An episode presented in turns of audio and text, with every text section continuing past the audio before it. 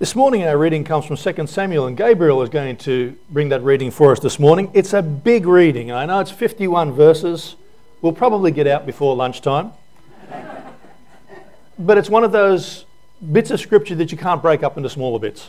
Okay? It, it's David's song of praise. It's probably the last song that King David wrote. And Gabriel, I invite you to come and bring to us our reading from uh, Second Samuel verse chapter twenty-two. Enjoy this reading. It's a wonderful Yes.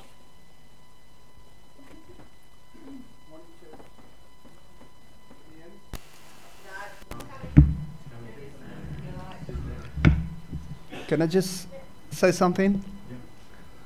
Martin's testimony this morning in regards to his brother really touched me. And I had another last night after watching the rugby. South Africa won, of course.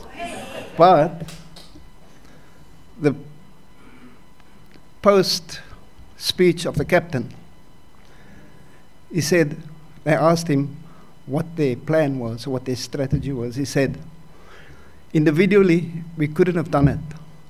We have fifty-seven million people back home. There's trouble in our land. But if we had not done it together, we cannot take the message back home that there is hope and strength in unity. It was a message for me, telling me that we as Christians, if we want to do things individually and on our own, we are lost. We can forget, we can chuck it away, because we need to tell the millions around the world and show them what Christianity is about. Yeah. It's about going together. We will never reach glory unless we do it together.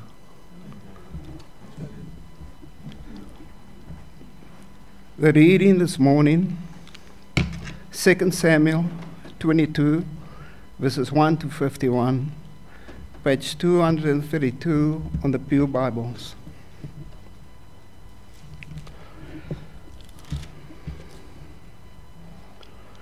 David sang to the Lord the words of the song when the Lord delivered him from the hand of all his enemies and from the hand of Saul. He said, "The Lord is my rock, my fortress and my deliverer. My God is my rock, in whom I take refuge, my shield and the horn of my salvation. He is my stronghold, my refuge and my savior. From violent people you save me. I call to the Lord who is worthy of praise, and have been saved from my enemies. The waves of death have swirled about me. The torrents of destruction overwhelmed me. The cords of the grave coiled around me. The snares of death confronted me. In my distress I called to the Lord. I called out to my God. From his temple he heard my voice. My cry, cry came to his ears. The earth trembled and quaked. The foundations of heaven shook. They trembled because he was angry. Smoke arose from his nostrils, consuming fire from his mouth. Burning coals blazed out of it. He parted the heavens and came down. Dark clouds were under his feet. He mounted the cherubim and flew. He soared on the wings of the wind. He made darkness his canopy around him. The dark rain clouds of the sky, out of the brightness of his presence, bolts of lightning blazed forth. The Lord thundered from heaven. The voice of the Most High resounded. He shot his arrows and scattered the enemy. With great bolts of lightning he routed them. The valleys of the sea were exposed, and the foundations of the earth laid bare. And the rebuke of the Lord, at the blast of breath from his nostrils, he reached down from on high and took hold of me. He drew me out of the deep waters. He rescued me from my powerful enemy, from my foes who was too strong for me. They confronted me in the day of my disaster, but the Lord was my support. He brought me out into a spacious place. He rescued me because he delighted me. The Lord has dealt with me according to my righteousness. According to the cleanness of my hands, he has rewarded me. For I have kept the ways of the Lord. I am not guilty from turning from God. All his laws are before me. I have not turned away from his decrees. I have been blameless before him, and have kept myself from sin. The Lord has rewarded me according to my righteousness, according to my cleanness in his sight. To the faithful you show yourself faithful. To the blameless you show yourself blameless. To the pure you show yourself pure. But to the devious you show yourself shrewd. You save the humble, but your eyes are on the haughty, you bring them low. You, Lord, are my lamp. The Lord turns my darkness into light. With your help I can advance against a troop. With my God I can scale a wall. As for God, his way is perfect. The Lord's word is flawless. He shields all who take refuge in him. For who is God besides the Lord? And who is the rock except our God? It is God who arms me with strength and keeps my way secure. He makes my feet like the feet of a deer. He causes me to stand on the heights. He trains my hand for battle. My arms can bend a bow of bronze. You make your saving help my shield. Your help has made me great. You provide a broad path for my feet, so that my ankles do not give way. I pursued my enemies and crushed them. I did not turn back till they were destroyed. I crushed them completely, and they could not rise. They fell beneath my feet. You armed me with strength for battle. You humbled my adversaries before me.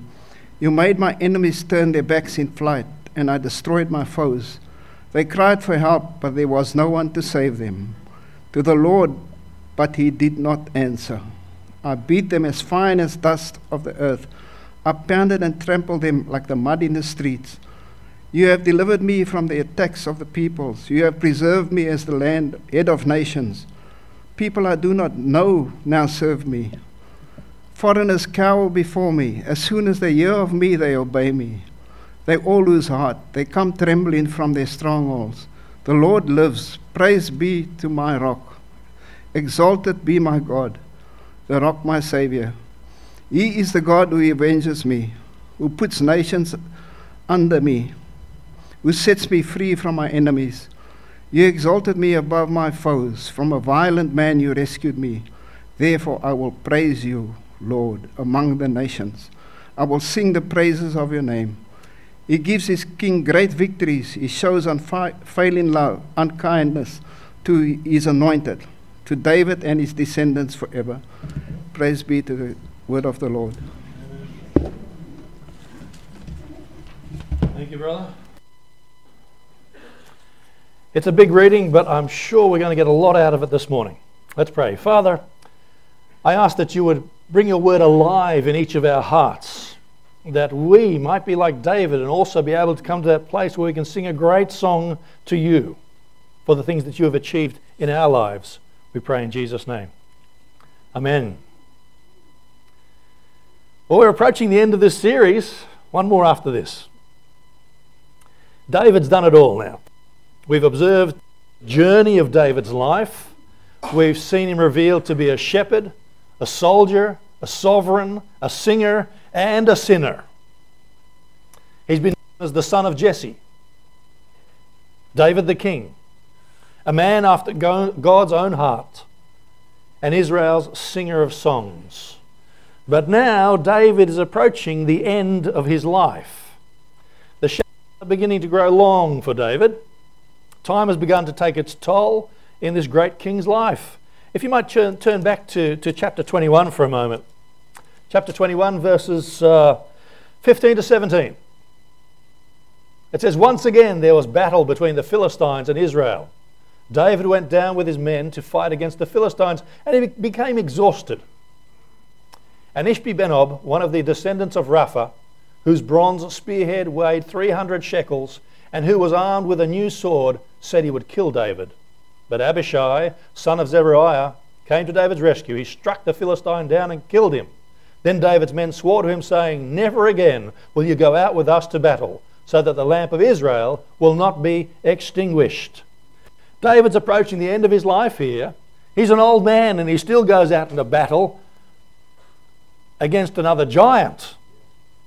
The sons of Rapha were giants. So David's not scared. He's going to go anyway, but he's getting a little tired. And this nephew of his, who caused him no end of problems, rescued him. So praise God for nephews that can be a bit difficult at times. But the process of this is he's forbidden these men. They say, no, this is it. You're going to retirement, boss. It's time for you to sit down in the palace and we'll go and do the work. And David knows that the days of battle are, are coming at an end for him. He knows he's just about finished his earthly race.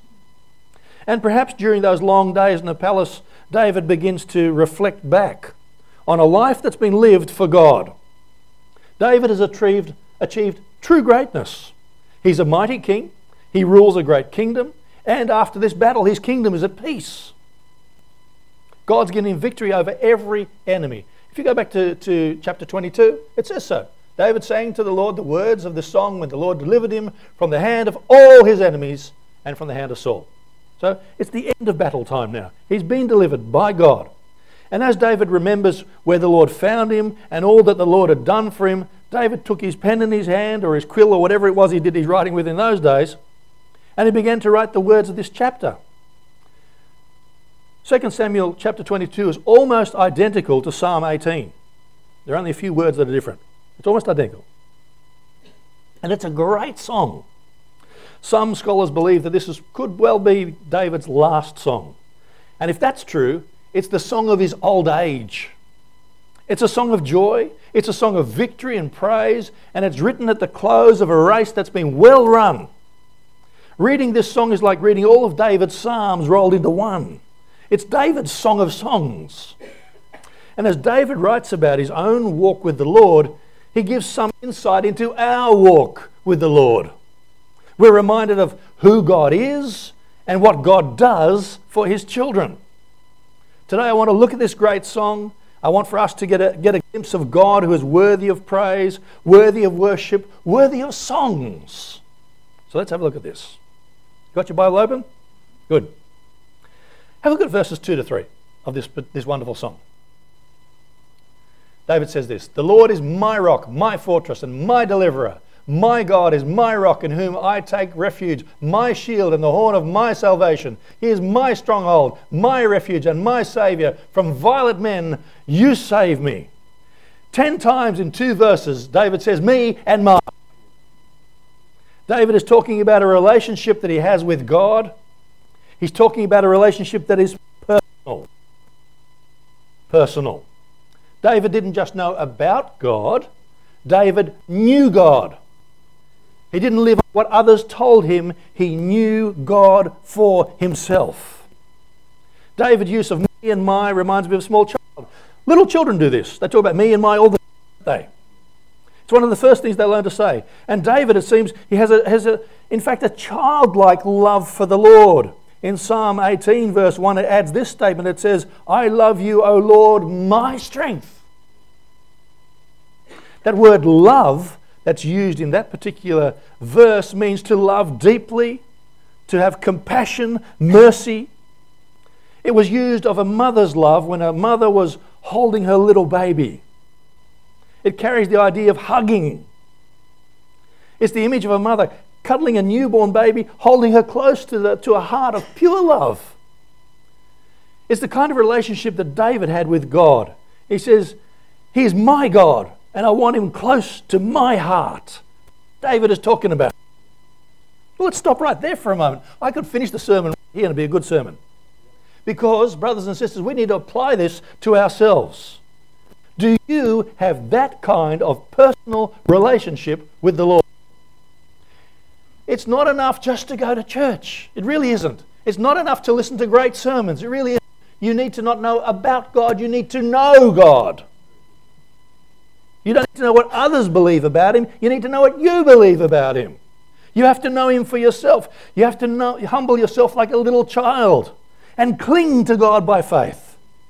In fact, Jesus said those very words. He says, "Anyone who will not receive the kingdom of God like a little child will never enter it." David received the kingdom like a little child, and he entered into it, and he knew about it. He had God in his heart. Can you talk about my God? You've got to say mine, not my, yours. You're mine, yeah? You need to be able to do that. He also sings of a powerful relationship. David knows the Lord as his Saviour. He knows the Lord as his sanctuary. And God has, has, has placed David on the run. And many times he sees David on the run. But he tells God as, as God being his stability, because he refers to God as his rock. He talks about God being his shield. He talks about God being his safety or his fortress. He talks about God being his sanctuary. That's a refuge. God being his saviour. David is saying that the Lord is all that he needs in times of trouble. And trouble came. Look at verses five to seven. The waves of death swirled about me. The torrents of destruction overwhelmed me. The cords of the grave coiled around me. The snares of death confronted me. And in my dis- distress I called to the Lord. I called out to my God, and from his temple he heard my voice. My cry came to his ears.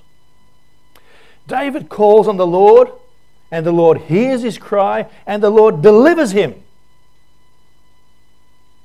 There are many times in David's life when the gates of cities were closed off to him. There was a time when he couldn't go to Jerusalem. He couldn't go to the tabernacle where the presence of God was at. He couldn't go into any of the cities of the earth. They were all closed up to him, and no one offered him help or hope. But the wonderful thing is that the gates of heaven were open to David. The very throne room of God was open when he cried out to God. When he lifted his cry to God, God heard him, and God moved in power to help him. Brothers and sisters, I'm so excited because this is not just for David, this is for you and me as well. This is the kind of blessing that all of those who know the Lord can enjoy. His ears are always open to our cry. He invites us to flee to him in, in our hours of trouble. And when we will do, we will find, just like David, that God is all that we need. Come before the throne of heaven in time of need. Throne of grace. It's open there for you. Verses eight to twenty, David speaks and sings of a profound relationship. He grows in, goes into great detail as he speaks about how God moves in power to defend him, to sustain him. He tells us that God worked in miraculous power time and time again just to deliver David from those who wanted to destroy him. And why did God do this? Please have a look, if you would, at verse twenty. It's a beautiful verse for a moment.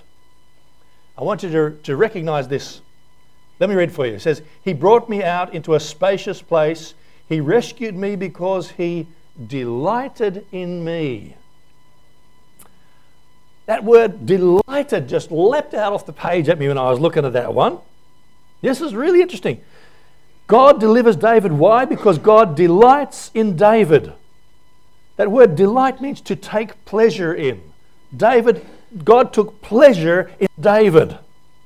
God blessed David, protected David, sustained David, all because God loved him and took pleasure in their relationship. God seems to be saying, David is my child, I love him, I want to bless him because I can, and I'll do whatever I have to to protect him and provide him for him.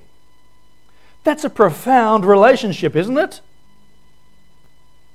Brothers and sisters, good news is this is not just for David, this is for you and for me. We can enjoy the same kind of relationship with our God. We see it so often in the Bible. You know, Elijah and the widow, remember when they had nothing and they had something?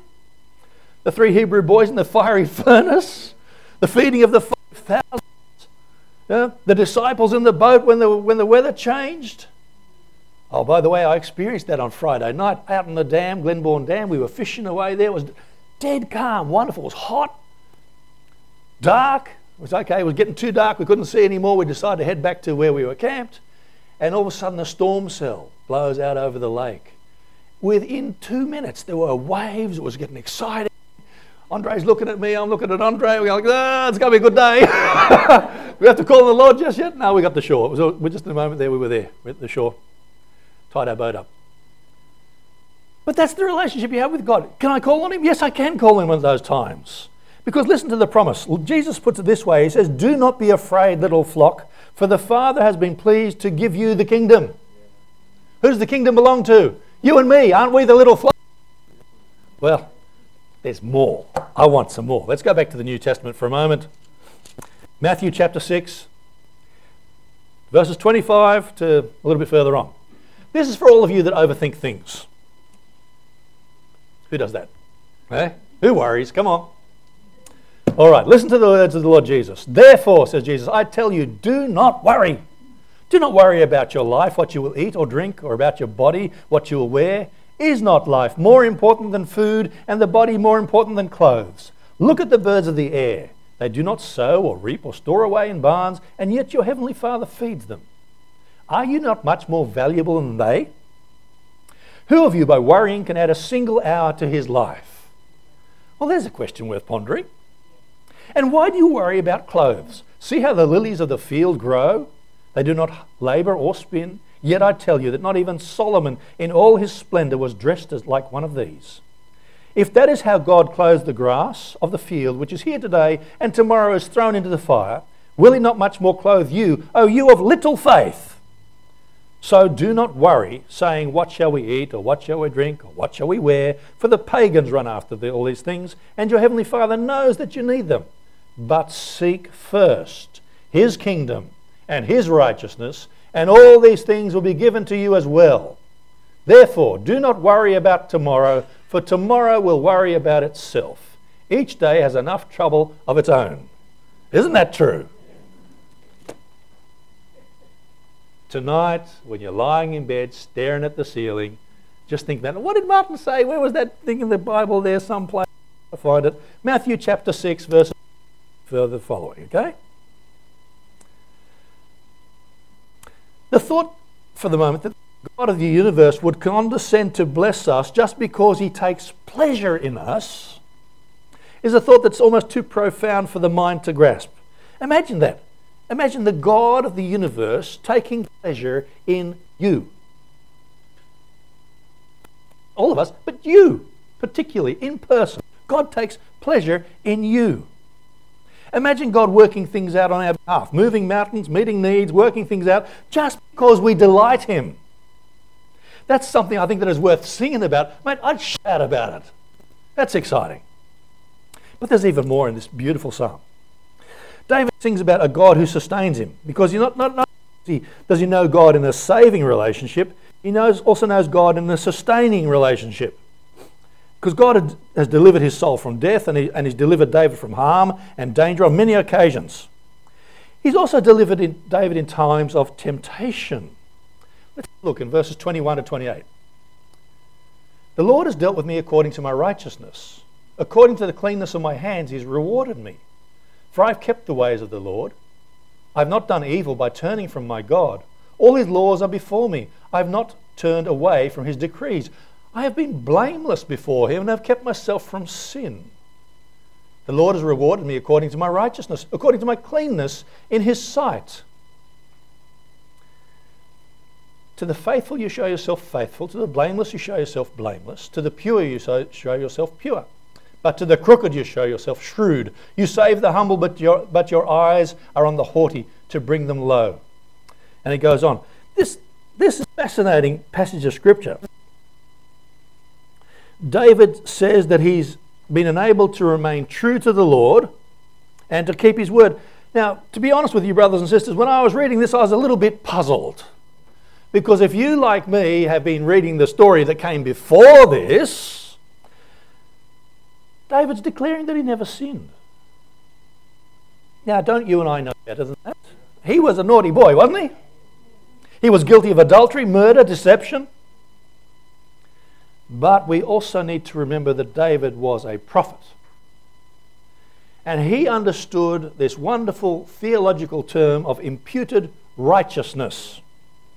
Okay, that is right standing with God that was given to him. He understood that. And that's what David is talking from.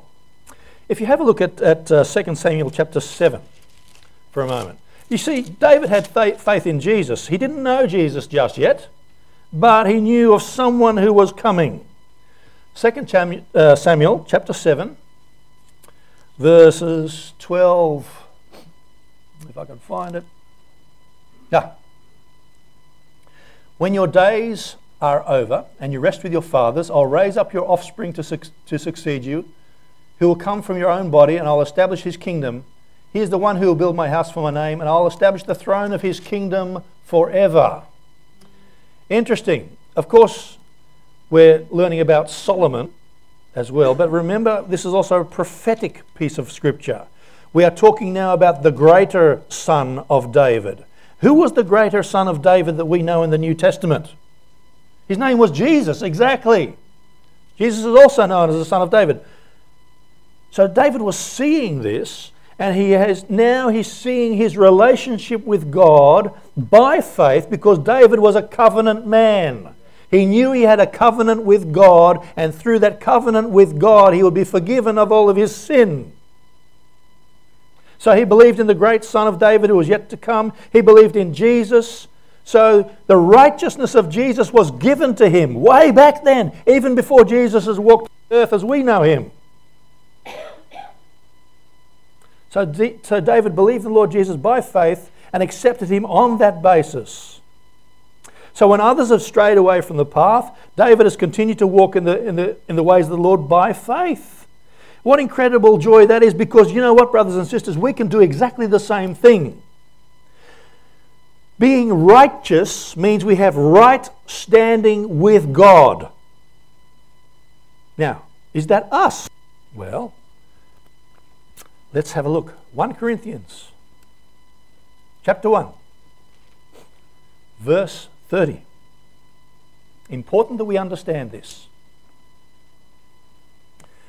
Paul's writing to Corinthians, he says this. He says, "It is because of him that you are in Christ Jesus, who has become for us wisdom from God, that is our righteousness, holiness, and redemption." Paul is saying to us right there in those words, and I know it's a little difficult to understand, but focus for a minute if you would. If you are in Jesus, God in his wisdom has made you righteous, holy, and he has redeemed you. Righteous means you are in right relationship with God. That means on the last day you can stand before God sinless. Can I say that? I have. We sing about it all the time.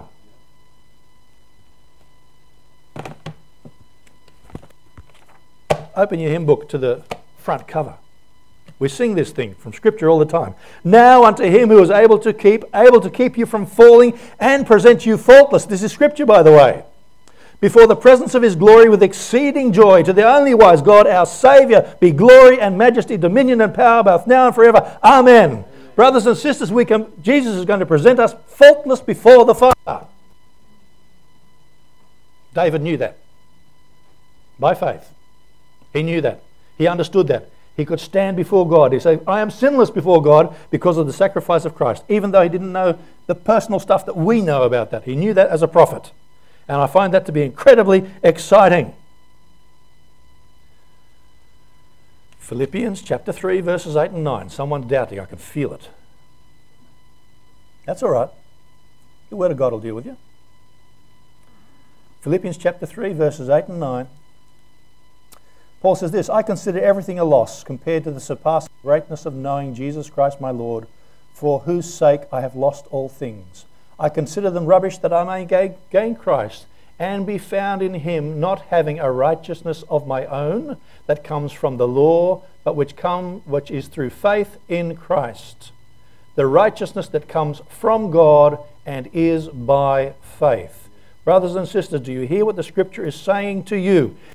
Describing you. You have a standing with God by faith in Christ Jesus, not the keeping of the law. It is not by works. You cannot get right with God by working for it. You get right with God by faith. Faith in Jesus Christ. He died for you to present you faultless before the Father. That's exciting, isn't it? It's in the Bible, by the way. You can read it too. All right. So he's delivered David through times of temptation. He's also delivered David through times of testing. Back to Second Samuel verse, uh, chapter twenty-two, verse twenty-nine. He says, "You are," verse twenty-nine, yeah, "You are my lamp, O Lord. The Lord turns my darkness into light." There are many times when David didn't know which way to turn in life. Those times, God had been his guiding light. God revealed the next step to him and the next bit of the path time and time again. God's done the same for us. He's given us his word. Psalm one nineteen, verse one oh five says, "Your word is a lamp unto my feet and a light unto my path." So get into the Word, brothers and sisters. When you don't know which way to turn, get into the Word. John chapter sixteen, verse thirteen talks about the Holy Spirit. He will guide you into all truth. Who is the truth, by the way? Jesus. The Holy Spirit is going to guide us into Christ Jesus. When you know Him, you know the truth. And the truth will set you free. From what? Having to pay the penalty of your sins. And then what? You're righteous before God. Am I repeating myself? Good, because we need to understand it. God will get us there. So He'll deliver us through times of testing, and He'll deliver us through times of trials. Have a look at Second Samuel verse thirty. With your help I can advance against a troop. With my God I can scale a wall. So God enabled David to have victory over the enemy, and David's been able to achieve the impossible time and time again. Why? Because God sustains him through every test. Whether it was a lion or a bear or a giant or a king or a soldier or a son, God has allowed David to experience victory over every single obstacle he faces in his life.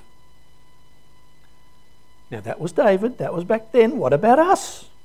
The saints of God can enjoy the same kind of relationship with God our Father. When it comes to temptation, God will deliver us from that, if we want Him to. In times of testing and trial, He supports us with His presence. He sustains us with His power. He supplies us with His promises. My God shall meet all your needs according to His riches in what? Glory. Thank you. Praise God. Thank God He's a God who sustains us, and He gives us, you know, hope. He fills our heart with songs of praise.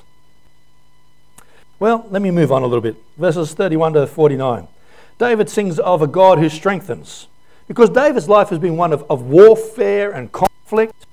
But through all the battles, all the problems, God has sustained him and strengthened him.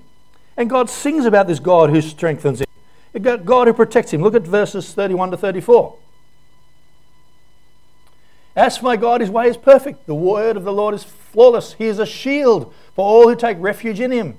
And who is God besides the Lord? Who is the rock except our God? And then he goes on. He talks about God's protection here. He declares that the Lord is his strength and his source of power. The Lord guards him. The Lord enables him to flee like, like a deer when there's danger. You ever seen a deer do the bolt? They run like crazy, and they can run over amazing, th- difficult things. And God's been his rock and lifted him out of every battle.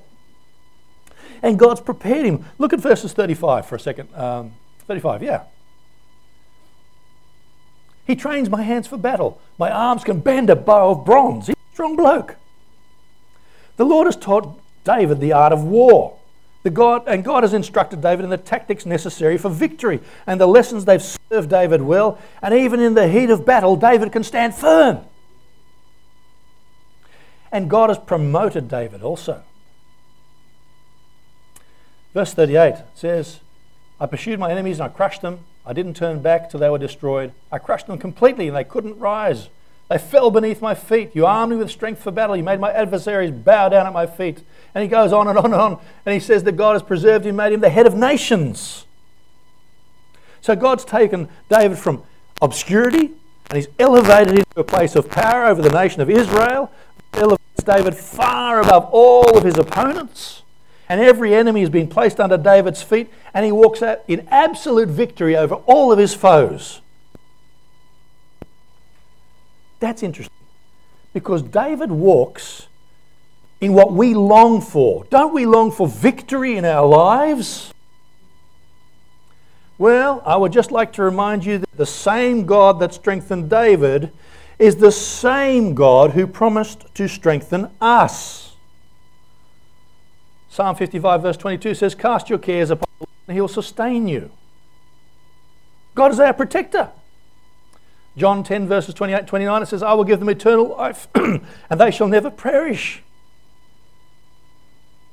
How good is that? Never perish. He's our preparer. Psalm thirty-eight, thirty-two verse eight says, I will instruct you and teach you in the way you should go. The Holy Spirit will guide you in all truth. So God's preparing us. God also promotes us. He's promised us victory. Thanks to God who always leads us in triumphal procession in Christ in uh, Second Corinthians two fourteen. We are already in this wonderful procession, being led in victory. So regardless of what you face, face, God is always leading you towards victory in your life. And one day, you're going to sing the same song, just like David. Look at verse forty-seven for a moment. I think we're going to sing this. The Lord lives. Praise be to my rock. Exalted be God, the rock, my Savior. We're going to be chanting this in unison one day in heaven, I'm quite sure. See, your path may lead you through what seems like weakness, what seems like defeat, but it's still a pathway of victory. It's a pathway of the Lord. Do you remember what the what the Lord said when Paul was going through some difficult times, and Jesus says to him, my grace is sufficient for you, for my power is made perfect in weakness. Brothers and sisters, we might go through tough times. It may be hard. We may see no way out. But the Lord's grace is sufficient for you. All right? We can rest on that. We can lean in it. We can love it. David sings also about a God who secures. Because as David closes this Song of Songs, he takes a moment to look back, to look around, and to look ahead. And he sings finally about a God who secures. Have a look at verse fifty. It starts with this wonderful word, therefore. I like that. When you read the word therefore, you've got to look at the stuff that was before it. Okay? So secu- David's security was, was a past arrangement. That the word therefore says, look back for a second. So David examines the life, the landscape of a life of all the years that have passed. And as he looks back, he sees the hand of God, where God has led him, kept him, and blessed him. David sees his past. There's been a time of absolute security. I'm excited by that. I am completely and utterly secure. You cannot kill me until it's the day for me to go home. I'm invincible until then.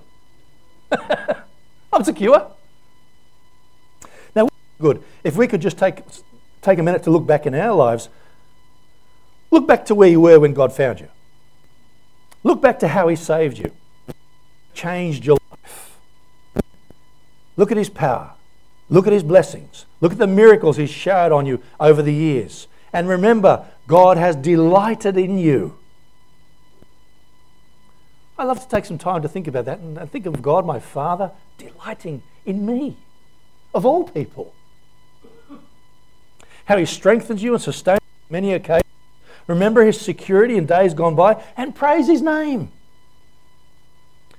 But David's security wasn't just a past arrangement, it was also a present asset. As David looks around, he sees the hand of God still at work in his life. He's secured by God's power in the past. He knows that God is, has, has, has, has still got his hand on him. And regardless of what David might face and what he was going to bring, he knows God is the tower of salvation. That's a place you can run into and be saved. See, the, the past has been a showcase for God's power in David's life. And he knows that regardless of what today is going to bring, God is still going to keep him safe and secure. Brothers and sisters, that's for you and for me too. God is going to keep us safe and secure. What an incredible assurance belongs to us. Regardless of what today is going to bring in your life or mine, we can rest assured he's going to secure us in the presence. In the present time. Romans eight twenty-eight, for we know that in all these things God works for the good of those who love him, who've been called according to his promise. Have you been called by God? Yes. Then God's working for good in your life, even if life doesn't look that good. I understand that. I lived those, those days too. But I'm secure in the promise that God's going to see me through this. He's going to bring me out the other end, and he's going to invite me to come into his heaven forever. Second Corinthians four, verses fifteen to seventeen says this, and this applies to us quite strongly. Though outwardly we are wasting away, yet inwardly we are being renewed day by day. Brothers and sisters, don't look in the mirror too often, except for when you put your makeup on because you need it. But no, seriously, look beyond that. Look what's happening on the inside of you. The Spirit of God is renewing you day by day. We are being transformed to the image of Christ. That's on the inside, in our spirits. Thank God we are partakers of his, pre- his, his providence day by day as we move through the valleys and the trials and the tribulations and the burdens of life. God is at work in the present just as he was at work in the past. Whatever comes our way, it's part of his plan. It's a product of his love and blessing in our lives. So that's the past, that's the present. What about the future? Well, maybe we can find it somewhere in there. There's a future in there. David's looking back, he's looking around, he's looking ahead, and when he looks, to the future, he sees God working in his life right out into eternity. David knew that God would secure his future just as surely as he knew it secured the past and the present. You and I have the same kind of hope. God didn't just work in our yesterday. God is not just working in our today. He's also working in our future. In fact, no matter what time or eternity brings into view, the saints of God are secure in their relationship with the Lord. That's a very clear teaching of the Word of God. Let's have a look. Find it in your Bibles. Romans chapter eight, verses twenty-eight to thirty. You found it? Romans eight, twenty-eight to thirty. We know that in all these things God works for the good of those who love him, who've been called according to his purpose. For though, listen to this, this is about you and me. For those God foreknew, that's us, he also predestined to be conformed to the likeness of his Son, that he might be the firstborn among many brothers. And those he predestined, he also called. Those he called, he also justified. And those he justified, he also glorified. Then move on to a little bit further to verse uh, thirty-five. Who? Now, because of all the above, who shall separate us from the love of Christ? Shall trouble or hardship or persecution or famine or nakedness or danger or sword? So, by the way, that tells us that this life might be a little bit awkward at times, okay? As it is written, for your sake we face death, face death all day long. We are considered as sheep to be slaughtered. No, in all these things we are more than conquerors through him who loved us. For I am convinced, and listen to what he says, this should be you too, that neither death nor life, neither angels nor demons, nor the present nor the future, nor any powers, neither height nor depth, nor anything else in all creation will be able to separate us from the love of God that is in Christ Jesus our Lord. Brothers and sisters, we are secure in Christ. That is the blessed hope of the Christian. We are secured in Christ. We have a permanent relationship with the God of glory because of Jesus. Do you hear what the scriptures say? It's no wonder that David burst into song. Absolutely no wonder. His life has been blessed and graced by Almighty God since the day God called him from following the sheep. God had saved him, secured him, strengthened him.